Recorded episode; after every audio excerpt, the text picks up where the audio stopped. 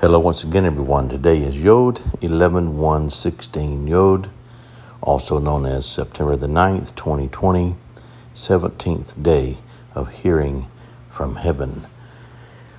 Well, today I have been engaging with uh, some things that Yahweh has uh, wanted me to do concerning alignment of the calendar, the Yod calendar. Uh, and as I was doing this, I was writing a letter uh, concerning those who uh, wanted, uh, it's really a description of the calendar and uh, that Yahweh's given me, and describing some things about why we have created our own calendar based on uh, the Yod principle.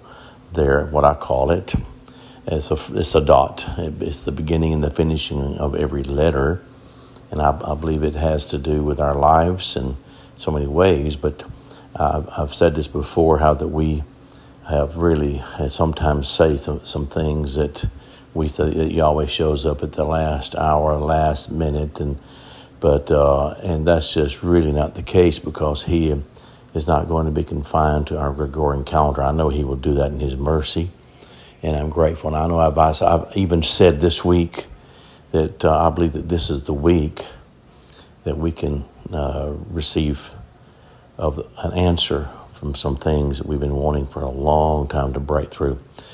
Now, that is relative to Yahweh's calendar of how He sees it and how He wants to do that.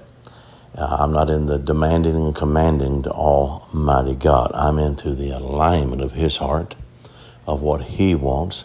But I do believe I've heard from heaven that He is ready for us to believe and set ourselves to be able to see it coming to pass no longer waiting for a far off day or far off time or everything to line up perfectly, but believe and know that we have the ability to believe and see it coming to pass this day. This day. I remember, years ago, I might have shared this with you before, but when uh, our children were small, and they, they could handle it if it was this day. But uh, if we were going to go somewhere, go out to eat, or go on a little trip or something, um, they didn't want to know about it if it was days away, weeks away, forget months away. Okay, because their their their world was uh, in the next moment, the, the, very best of this day, maybe tomorrow. And so Jordan would always say, "This day," and I'd say, "We're going to do something this day," and uh, if it wasn't this day, well, when? You know, so. and I I remember those. You know, they they all have all your children, all your grandchildren have their own unique little things that they say and do that you remember through the years, and, and they're special. And so, right now, what Yahweh I believe is aligning with us is to be able to say this day, this day, and so I, I believe that we're we're there, you know, to this day. Years ago, when I was a youth pastor, I would always that you know that I was taking uh, teenagers on these trips. I know I'll probably share this one too. Hang in there with me.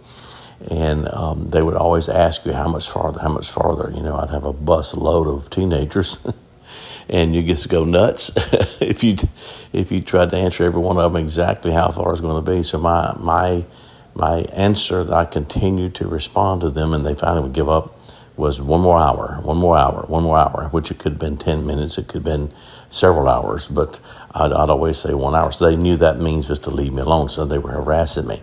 But I do believe that there's a time to knock on the door. I believe there's a time to set yourself to go now, this day, now, this day. so that's my word today. And I declare blessings over this day. In the name of Yeshua, shalom